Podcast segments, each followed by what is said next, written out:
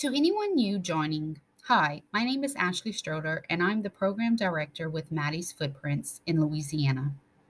We are a nonprofit organization that provides financial assistance and emotional support to families who have experienced a miscarriage, stillbirth, or loss of an infant. This podcast contains information that may be sensitive to some listeners. As we want all our listeners to be safe, we want to give warning that there may be triggers when listening. Please reach out for help if you need support in processing any of the material that will be discussed. We are excited to offer this podcast on behalf of Maddie's Footprints and hope if you are listening, you find some peace and comfort during this holiday season.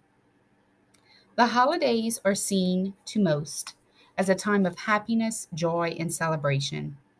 After experiencing the loss of a loved one, many may not feel this way. As the holiday approaches, one may find themselves feeling anxious and overwhelmed. I am calling this the 12 Days of Hope. I will be sharing information that hopefully will provide some encouragement and peace during this time of year.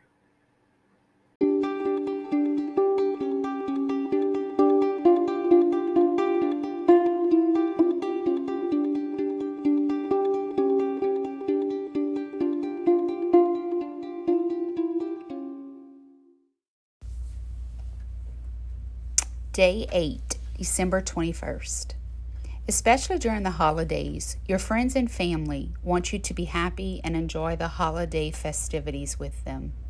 They may say, Oh, you should not feel sad, or you should let it go and move on, or the classic, they are in a much better place. Their comments may hurt you deeply because you feel so misunderstood. There's nothing you can say or do that will convince them that right now nothing can change the way you feel.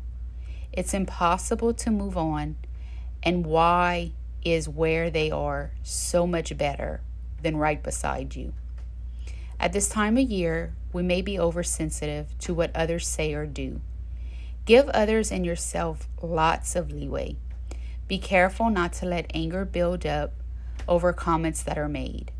Try to be forgiving at times because they truly do not understand the pain.